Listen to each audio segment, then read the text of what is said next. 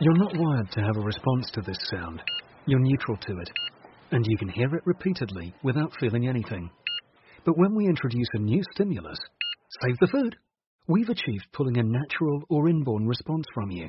Save the food, because 40% of all food in the US never gets eaten. Save the food.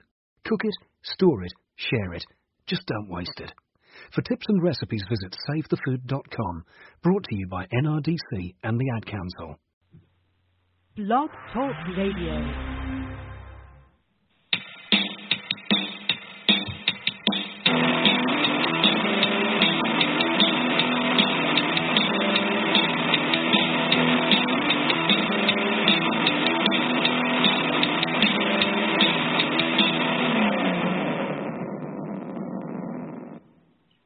Hello, everybody, and welcome back to Climbing the Ivy on the Fansided Network.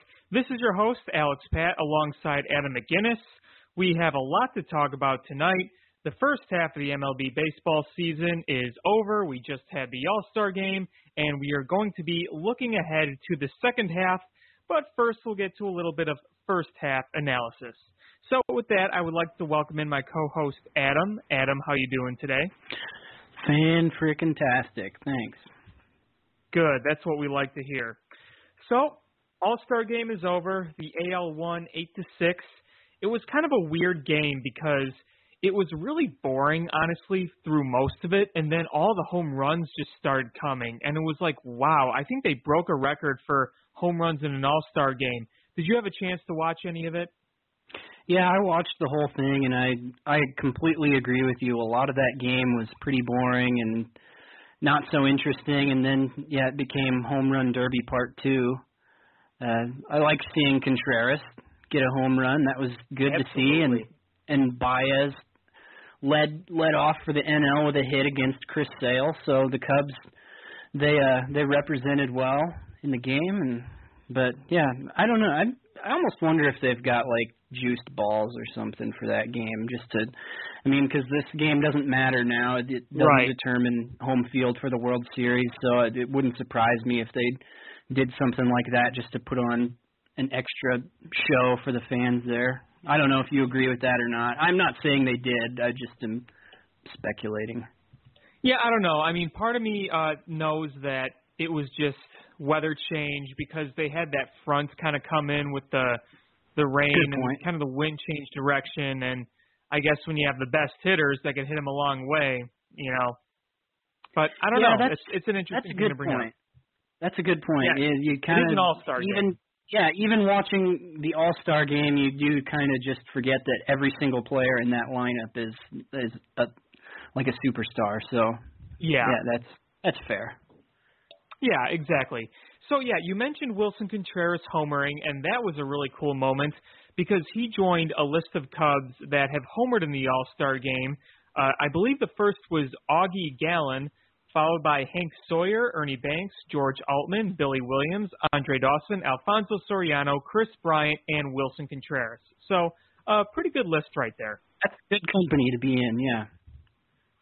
Yeah, especially when you're in the likes of Kris Bryant and Mr. Cub and Billy Williams. You, you can't complain there. No, no, not at all. And Andre Dawson too. That's Yeah. And he homered off Roger Clemens. So, you know, that was a big accomplishment for him. Yeah, man. What was Roger Clemens still throwing 100 miles an hour when he was in his 40s or something? That dude. All right, we we don't need to get into that. That's a whole nother whole nother yeah. can of worms tonight. So yeah, I mean, either way, hitting a ball off him was never easy. But yeah, you know, it's it's an elite company he's joined, and it's kind of funny because the inning was just starting and they were doing kind of their inning opening zoom in where it's just like, oh, here's the field, yada yada. And the first pitch he just swung on and cranked. And it was really interesting because it was his first pitch he saw in an all star game. He did the same thing in his first swing as a major leaguer. The first swing he took as a major leaguer was a home run in 2016. I'm sure you remember that. I remember that very well. That was really exciting. Yes, it was. So seeing something kind of similar like that happen, it's kind of cool.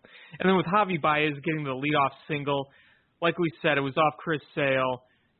and that's another Cub to get to Chris Sale in the All Star game because Kris Bryant's home run in the All Star game in 2016 was also off Chris Sale.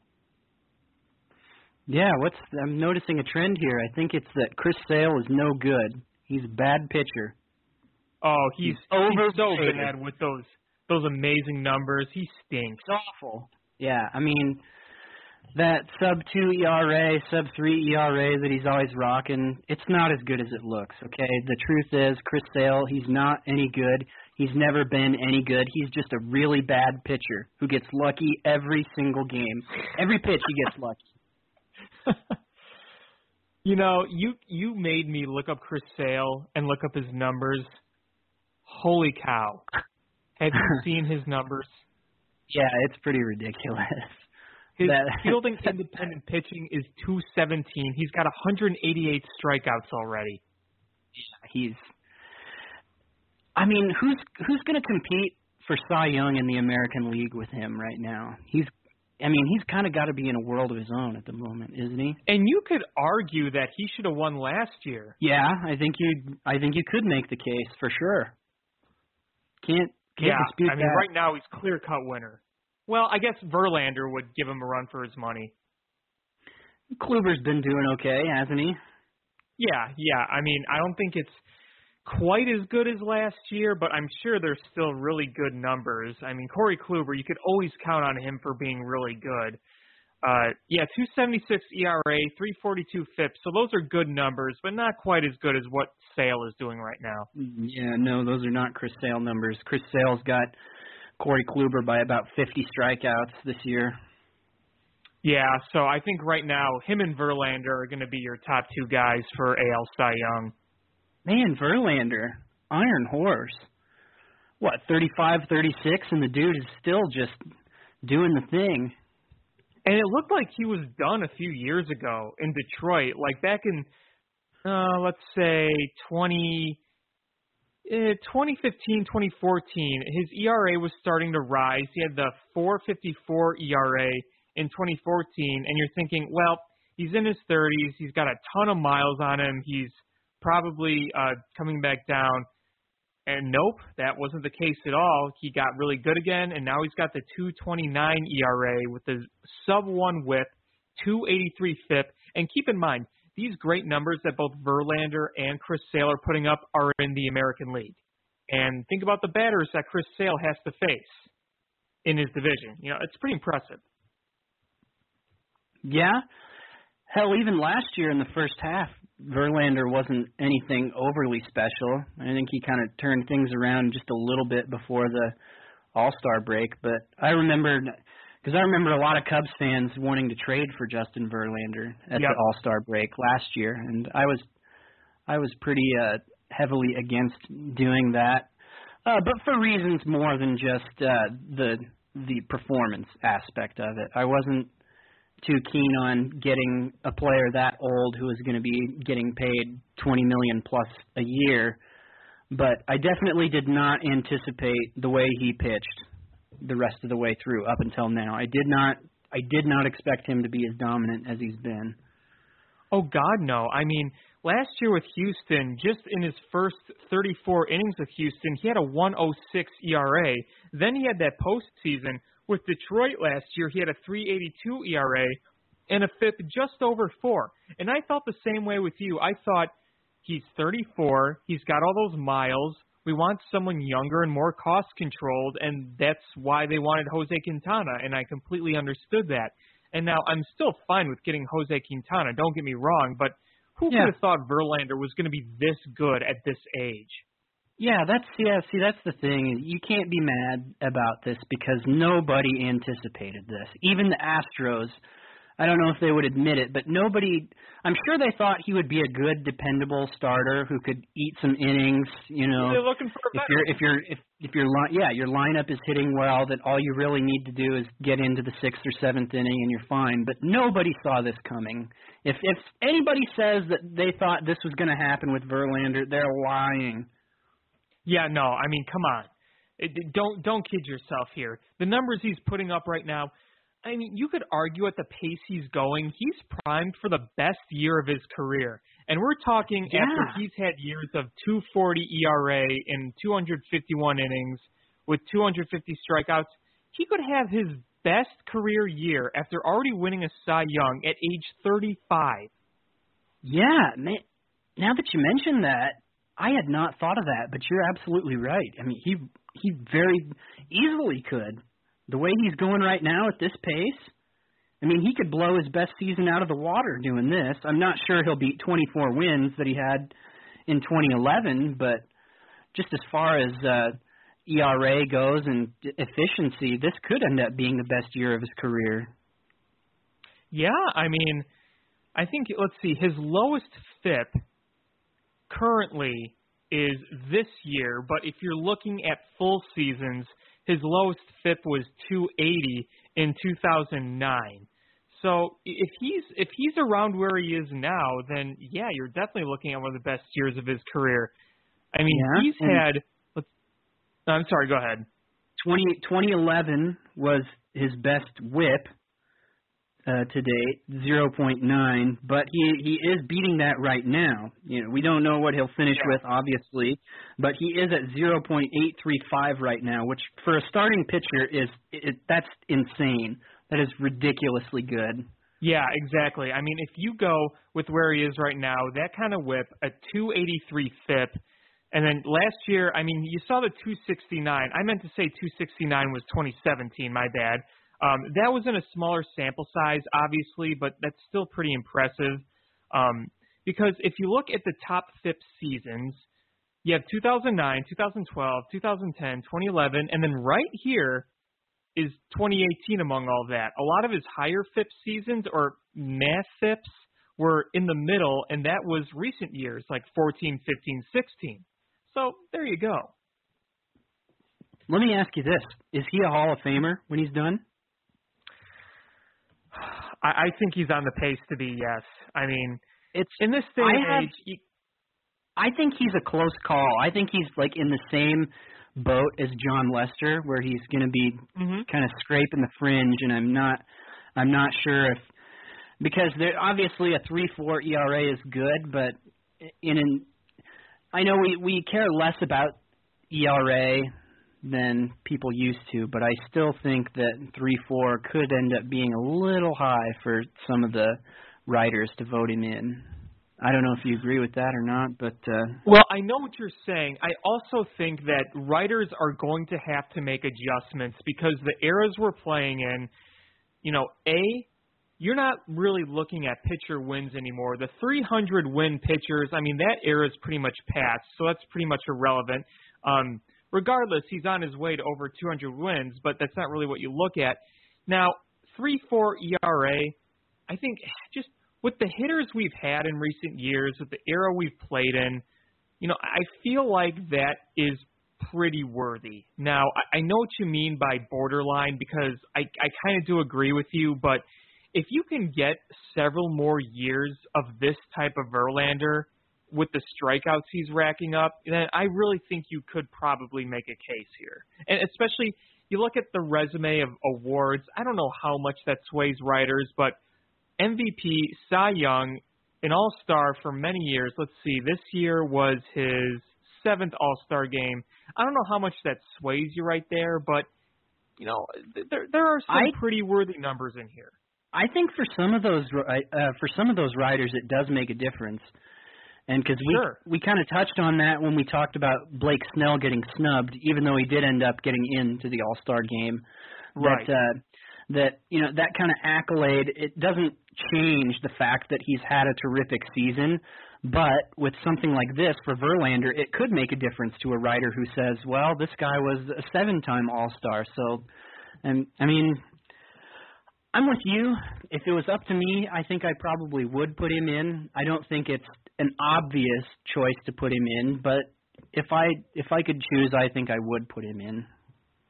Yeah, I mean, think about how low his ERA would be if you took away two seasons from him. If you took away Right. 2008 and 2014, imagine how good his numbers would look. Oh yeah. Yeah, you're you're absolutely right. And I think that some of the writers would take that into account. That Sure. you've got you've got just a couple of seasons kind of uh, inflating the overall numbers there, but uh, I mean there is something to be said for have, just having a long career too. I mean Oh, yeah. having besides having great numbers for most of your career, pitching for a starting pitcher to go 15 years or more is rare, and that's that in itself is impressive and worth recognizing.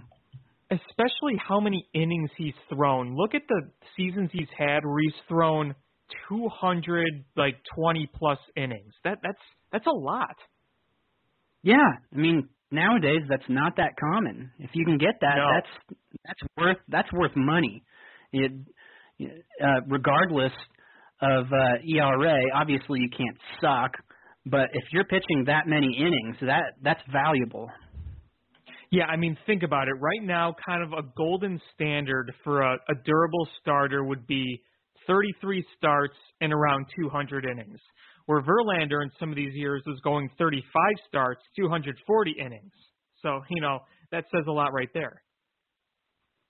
It does, yeah. Man, we've been really fawning over Justin Verlander. Yes, we have, and we do want to remind everyone that this is a Cubs show. So, but we do love our baseball. This this was a fun conversation, though. I, I, I gotta It say. was. Yeah, that was good. That was good. Good stuff. So, uh, my last uh, question for you uh, about the All Star Oh. Week, and then we'll just get right into everything else. Uh, did you watch the Home Run Derby? I did, and I thought it was more entertaining than the All Star game. I agree. That was one of the best derbies I've watched. And yeah, there's a little bias in there because we got to see one of our guys in Kyle Schwarber. It's it's kind of too bad because he won the popular vote, but he didn't win the electoral college, so to speak. just, just an analogy, you know, he he hit more home runs in in the whole derby, but you know, Bryce Harper won that final round, and regardless of what happened, it was fun. You know what? And I hate to be that guy, but he kind of cheated. Kind of cheated just a little bit, Bryce Harper, with uh, his dad pitching to him before uh, the balls landed, which is, for those of you who don't know, the ball has to land before the pitcher can throw the next pitch. That's a rule in the home run derby, and I think they broke that like a lot. With, but I don't care though. I mean, I I recognized it. I think it happened, but I really don't care because it's the home run derby and it doesn't matter. But because it was Yeah, fun I mean, it regardless. was just it, was, fun. They, those guys on a show. And you know what? All I really cared about is that it got to a final like Schwarber versus Harper because it did have the potential to be Rhys Hoskins versus Max Muncy, and that would have been lame. That would have been stupid. I tweeted that if that happened, the MLB deserves to die in a vat of acid because guys, I mean, I get it. Hoskins and Muncy, they're good. They're having good seasons, but nobody outside of Philadelphia and LA gives a good crap about either of those guys. And to tell you the truth, I'm not sure the MLB should want guys like that in the home run derby. Um, they should be trying to incentivize all of the superstars to be doing this thing. Otherwise, it's not worth doing at all. Well, you know, uh, it's not that I have anything against those two guys. It's just when you have that es- established superstar field, it just you know it's more epic. Well, that's what this that's what this should be. It should be just about superstars. You know, I get that those guys are they have good power numbers this year, but they're just not that well known outside of their respective cities. And I think you need you need more guys like Machado, Harper. You probably should, uh, you know, the Aaron Judges, all those kind of guys should be the ones playing in this thing. Not Max Muncy. Nobody cares about Max Muncy. I don't even think the Dodgers care about Max Muncy. You know, it, it's funny. Like so many people had this irrational dislike for Max Muncy doing what he was doing, and part of me just kind of laughed at it. I'm like, man, people. Stupid name too. Like Max Muncy is not a baseball name. That's a cornhole name. okay, I don't know. Adam. You- Whatever you just picture, say. just picture it. ESPN's been playing the cornhole finals recently for Yes, God knows and I guess they're they just are done with sports now.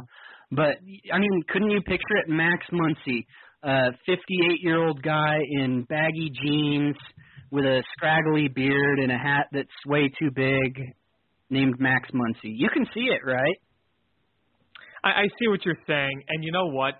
Max Cornhole. Muncy will probably go on to be a cornhole player, and he'll probably like win the championship like in epic fashion. So, yeah, I can see it. Nothing against cornhole. If you can corn that hole and make some money, then do it, man. And by the way, it's bags, not cornhole. It's called cornhole. Am I wrong? Am I wrong? Uh, only people in Wisconsin call it cornhole. yeah, but they, they label it cornhole on TV, though. Okay. Well, well, then who want cares? If, then they're then the TV's a plebe. I don't know. TV. That's not appropriate for TV to say tossing bags. You know.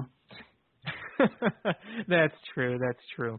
But yeah, I mean, it was a very entertaining home run derby. Was really glad to be able to watch it, and uh, hopefully we'll see Kyle Schwarber and Javy in uh, more home run derbies to come. Uh, with all that being said, why don't we just get on to what we have coming up in the second half? Uh, the Cubs are in first place. It's uh, going to be a good race, uh, two and a half ahead of Milwaukee. Uh, what are your expectations for the second half? Just if you could sum it up in a sentence or two. I think that it will be a typical Cubs second half. Uh, much like the first half, it'll have highs and lows, some cold streaks, and some really hot streaks. Uh, during the cold streaks, fans will freak out and panic, but the Cubs will finish in first place at the end of the year, and that will be that. So that's that's what I anticipate. Yeah, I mean, right now it's it's hard to doubt this team considering where they are right now, 55-38. And think about it, they were they're pretty much on the same pace as they were right now as they were in 2016. It really doesn't feel like that, but it does. Here here's my two theories on why it doesn't feel quite like 2016 and I'll ask you if you agree or not. Sound good? Yeah, do it. Okay. So, first of all, the 2018 Cubs did not get off to that unbelievable, unsustainable start that they got in 2016. That Correct. kind of made things feel a little different. Second of all, though the Cubs have a really good offense and they've been really good overall, they haven't dominated games like the 2016 team did because the 2016 team had that unreal, historically good uh, starting pitching staff. The starting pitching staff right too. now has probably been the most disappointing aspect of the team. So it, just not quite as dominating. I don't know. What do you think of those two thoughts? I I agree with you 100%. And there's so many reasons to be optimistic for the second half because I mean so many people have talked about this already. Anthony Rizzo was cold for a lot of the first half. Yeah. Kris Bryant was kind of cold for a lot of it and then hurt for a lot of it. The Cubs got practically nothing out of Yu Darvish in the first half. Both Kyle Hendricks and Jose Quintana have been kind of meh, and Tyler Chatwood has been awful. But to this point, the Cubs are on pace to win 95 games. So, I mean, it can't. When you think about all those factors, some of them are bound to improve a little bit. Some maybe not so much, but the truth of the matter is the Cubs are they're getting so much from guys that they haven't gotten in the past, like Javy Baez, who, in my opinion, now is is playing at an MVP level despite Yes, his he is. despite his sort of low walk rate, which is really the only thing hindering him from being in that conversation. Uh, and Willson Contreras has been great. Everybody is hitting the ball so well, and the bullpen has been decent enough that, it, despite all those things, the Cubs are going to win 90 plus games, and they're probably going to win the division. And if they get a little more out of Anthony Rizzo, and Yu Darvish comes back strong, then they're going to be really good. And I think probably the team to beat in the NL. Yeah, absolutely. I mean, there's there's good reason to believe that the Cubs are going to be one of the top favorites. I mean, right now, I think on paper they have far and away the best team in the NL Central. Uh, a quick conversation about their competition. Now, it's kind of important the way they start off the second half because they have eight games against the Cardinals. They have a five game series and then another series in St. Louis. If the Cubs beat up on the Cardinals, not only does that help them put them further ahead in the division, but you pretty much put St. Louis's division hopes to bed. I mean, you could pretty much knock them out in that stretch. They could, yeah, but the the Cardinals are playing the Cubs a little tougher this year, and I'll tell you, I'm just a little bit worried about the Cardinals in the second half because you know I could be wrong, but I sort of got the feeling that a lot of those guys on that team were not huge fans of Mike Matheny, and I Yeah. almost wonder Mhm. that now that he's gone, if the team chemistry will just kind of be you know where they wanted it to be and I don't know I just I have this feeling in my gut like everything is just going to mesh much better for the Cardinals from here on out. I'll be honest with you, there's part of me that has that same fear because how many times have we seen managers get fired and then all of a sudden their team just takes off or just has a great stretch? I mean, look at the Reds.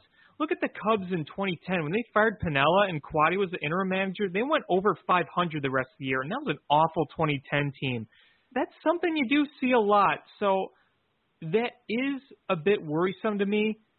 Though I do feel like at the end of the day, the Cubs are the better team no matter what. Um, Oh, so I think, I think what I would ask for minimal is to just kind of at least if you go 500 in that stretch against the Cardinals, that's fine. Just don't get your butts whooped. Don't lose four out of five at home. That would not be good. That would that would let them right back in. I mean, you have a chance to bury these guys, but you know Right. you could either bury them or at least keep them at bay. You don't want to completely let them back in. If you keep them at bay or you end it, that's what you want. Two of the three options right there. Yeah. Oh, I, I completely agree. The Cubs are going to win the division no matter what. I th- when I say I'm worried about the Cardinals, I just think that they're probably going to give the Cubs a bit of a rough time here and there. I I don't Oh, I really believe I don't really believe that they're a legitimate threat to win the division. I that's just not going to happen. Uh, maybe the Brewers. I really don't think the Brewers are going to. I think they're going to kind of fizzle out a little bit. I don't think they have the pitching. But uh, the key for the Cubs in the second half, I think, is going to be for Kyle Hendricks and Jose Quintana to be a little more consistent. Sure. I mean, especially Kyle Hendricks. I've really liked what I've seen from Jose Quintana as of recent, but he's got to keep that up because, you know, overall he's been fine, but he's had some just awful starts and uh, starts that you never saw him have with the White Sox. So, yeah, definitely want to see some consistency there. Kyle Hendricks right now is your number two guy, so yeah, you need him to be more consistent. Man, if we can just channel what he got when he was pitching against the the Giants, because that was a thing of beauty. That was the best start of the year by any starter for a Cub. Wouldn't you agree? Yeah, he was excellent that game. Um, obviously, we can't expect him to do that every outing, but if he can look more like the Kyle Hendricks of the last two years, then that's really all the Cubs need. One thing we really haven't considered is if the Cubs are going to have a new starting pitcher for the second half. I am of the opinion that they won't go that direction, but it is still a possibility that they could trade for somebody. I'm glad you brought that up because that brings us to this week's Twitter poll question. The question was simple What kind of move should be the top priority at the deadline? And when I mean top priority, I mean their biggest need. They could do a few moves of a few different things, but their top priority three positions starting pitcher, relief pitcher, position player. 56% said starter, 41% said relief, and only 3% like, you know, as I agree, said position player because I don't think they need a position player. They're going to need some sort of arm, whether it's relief or starting. But a lot of that's going to depend on Yu Darvish. I think that he is the big X factor when it comes to getting a starting pitcher or not. So this is this is a tough one. This is a really tough one for me. I'll I'll cross position player off the list straight away. Because Yeah, that, as you that should. that's in last place. It deserves yeah, that shouldn't even really be part of the the question. Um obviously it never hurts to go out and get a good reliever, and I think that's probably what the Cubs will end up trying to do. Uh but looking at the stats, the stats would tell you that what the Cubs need most is a better starter in their rotation.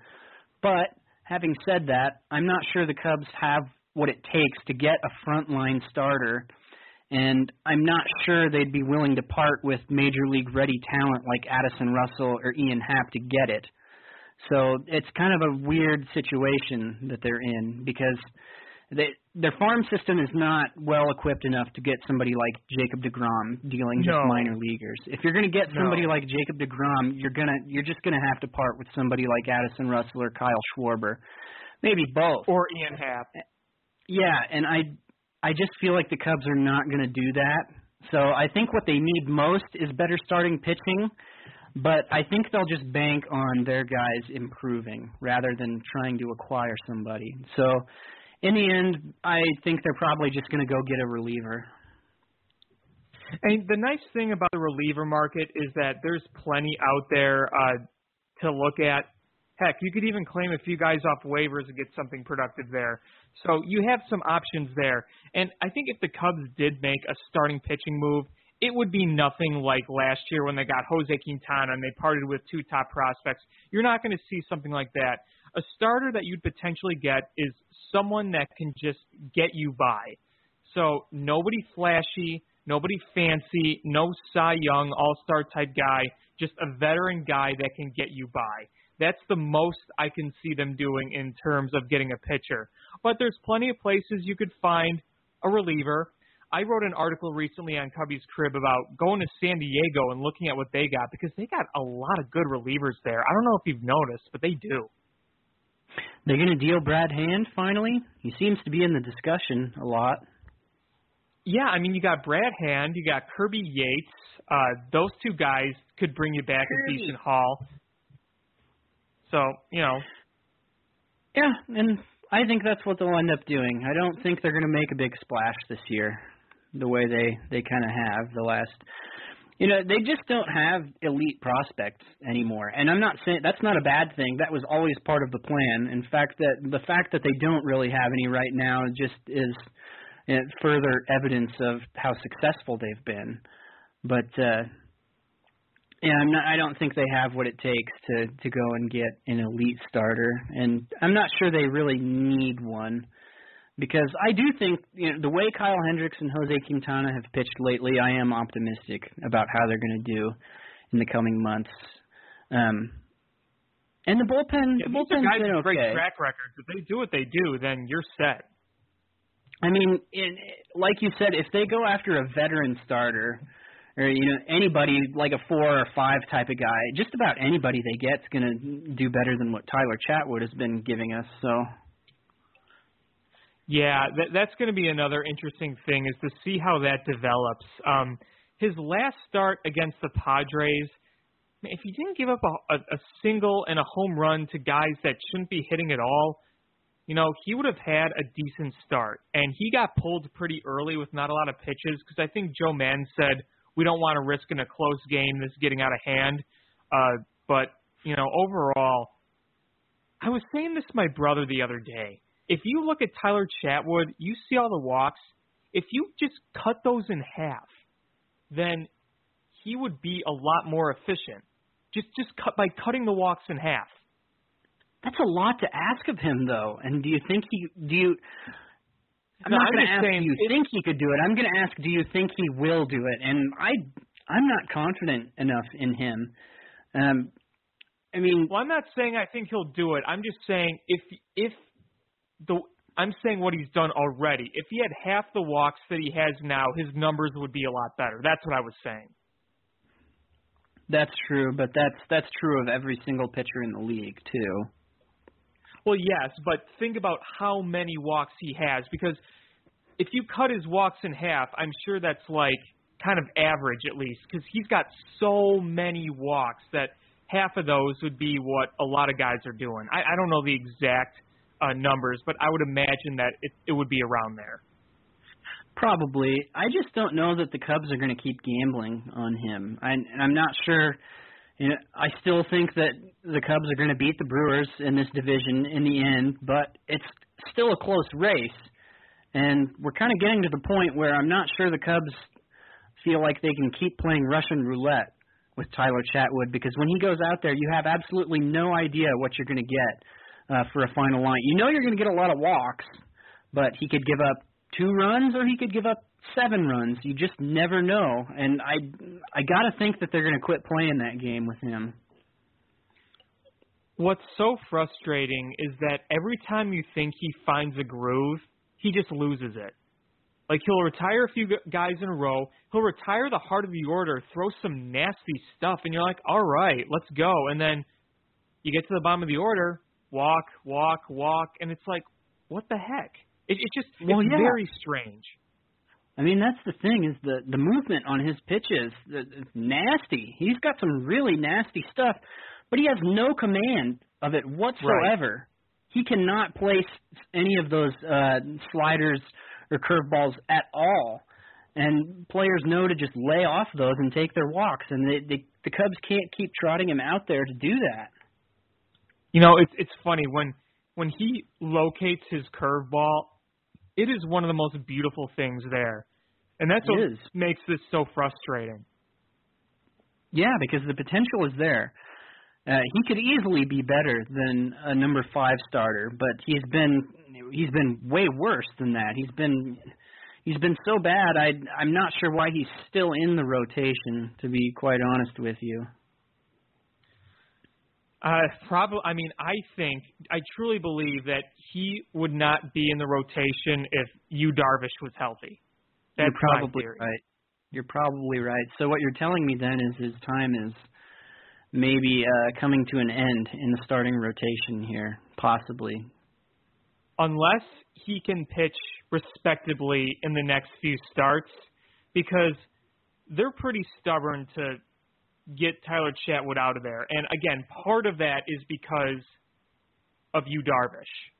So I think that has a lot of effect on it. But if he pitches decently in the next few outings, uh, then that might save his job. So we'll see what happens there. That's going to be a lot of pressure too, knowing that you're pitching for your job in the next few games. But you're right, he is It going is. to be doing that. Yeah, and it, again, if Yu Darvish comes back and he's still not doing well, then they may say, "All right, uh, you're out of the rotation, and you know, we're going to put Yu Darvish back in your place." Is Darvish expected to come back the beginning of the second half, or do we really even do we even know the timetable for his return? I, re- I I really don't know. I know he's throwing, but I feel like they've kind of kept us in the dark as to where he's at progress wise. Yeah, I mean, ever since he was hurt again, because the stars were all aligned when he made his rehab start. It's like, all right, he's going to make his rehab start, and then he'll be back on the road trip. He looked good in his rehab start, struck out a lot of guys, only gave up a home run. Command looked great, velocity looks great.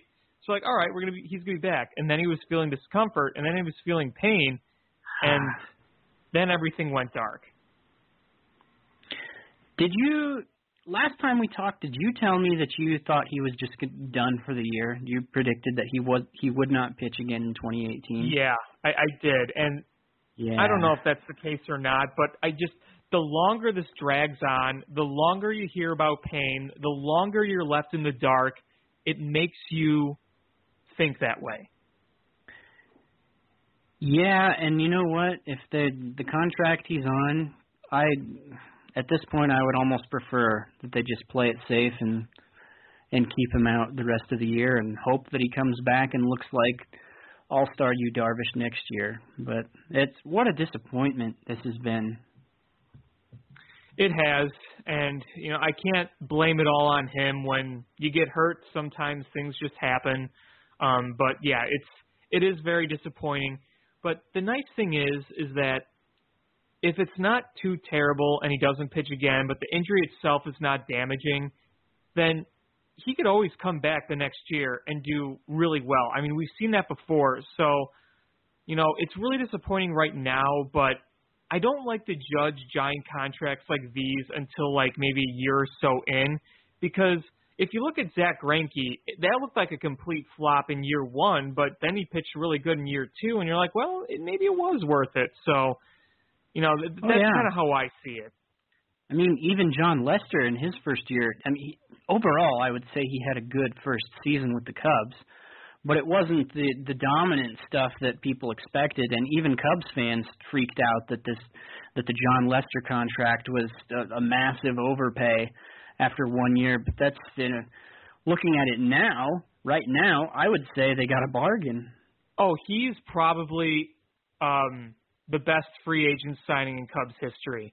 And to talk about that 2015 season, Mm. he got off to that rough start. You know what's weird though? His FIP Ah. that year, his fielding independent pitching. You may not know this, but it was 292 Nice. in 2015. You can't ask for much better than that. That's that's pretty damn good. Right. I think the the thing about that year was is that he had kind of a rough start, and in the postseason that year, he really didn't look all that spectacular. I mean, his NLDS, he had a 3.68 ERA in his one start, uh, so that wasn't terrible. The NLCS uh, did not do so well, uh, so that maybe kind of made things a little different. But ever since that, he's been the postseason Jon Lester. In 2016 and last year, he looked like the guy we signed for the postseason. So, you know, I don't know. I mean, looking back at 2015 Lester, a lot of a lot of a lot of us kind of look at that negatively. But man, a 292 FIP and a 334 ERA in 205 innings, over 200 strikeouts. That's good. Oh yeah. I mean, he had some rough starts that kind of uh I think uh changed uh I think he got a bad rap for for some of his clunkers, but overall, Yeah. yeah, he was just fine. Yeah, exactly. Um, so we have about three minutes left in the show. Let's quickly kind of go over some predictions here. Uh, what do you think is going to be their win total when this is all said and done? If everything goes right, people get healthy again, they're playing at their full potential, what do you see their win total being at? Uh I'm going to go with 92. That's that's that's realistic, Adam. Uh optimistic Adam says 97 that they'll finish slightly above what they're on pace to do. I think they're going to have some some cold streaks in the second half. You know, every team does. I think they're going to slide a little at one point, uh, but they'll pick it back up like they always do. And so, yeah, I'm going to say they're going to finish with 92 wins. Brewers are going to finish with 89-90. Yeah, so optimistic me says 98 wins. Um, realistic me is kind of in the 94 range. Um, unless a lot of things go poorly, I think they'll be at least mid 90s um, in wins. I think they're good enough. A lot of people are saying they think they're going to get to 100. I, I don't think they're going to get to 100 just because it's really hard to do, and especially when you're competing in a very tight race, it's very hard to win 100 games. So, Yeah, I, I and, think I mean, mid upper 90s is where I'd put them. And when you look historically, when you look at teams that finished the regular season with 100 wins or more, uh, it was it's almost always because they got off to a really hot start at the beginning of the year. It's it's not that common that that a team wins over 100 games because they because they got on a tear in the second half. It's it's almost always because they had a ridiculously hot start. Perfect example, the 2016 Cubs. Right. Exactly. Exactly. So yeah, I mean, I think we're in for a pretty exciting second half, and you know, you saw last year. A lot of us look at last year negatively because they weren't nearly as good as 2016, but man, that second half was fun, and they they played some of their most exciting baseball during that second half. Yeah, well, I mean, when the bar is the World Series, you're just setting yourself up for disappointment. You, you can't do better Exactly. than winning the World Series. So, obviously, anything less than that is going to be a bit of a disappointment. But yeah, in the grand scheme of things, the Cubs had a terrific 2017, all things considered. Absolutely. Like I've said, if that 2017 season happened before 2016, there'd be commemorative books and Oh, yeah. DVDs about it. You know, Yeah, remember when they went to the. NLCS that year? Yeah, ahead of schedule. Yeah. Yep, right on. All right, everyone, that's going to do it here at the Cubbies Crib podcast, Climbing the Ivy on the Fansided Network. He's Adam. I'm Alex. Have a great night. We'll see you next week.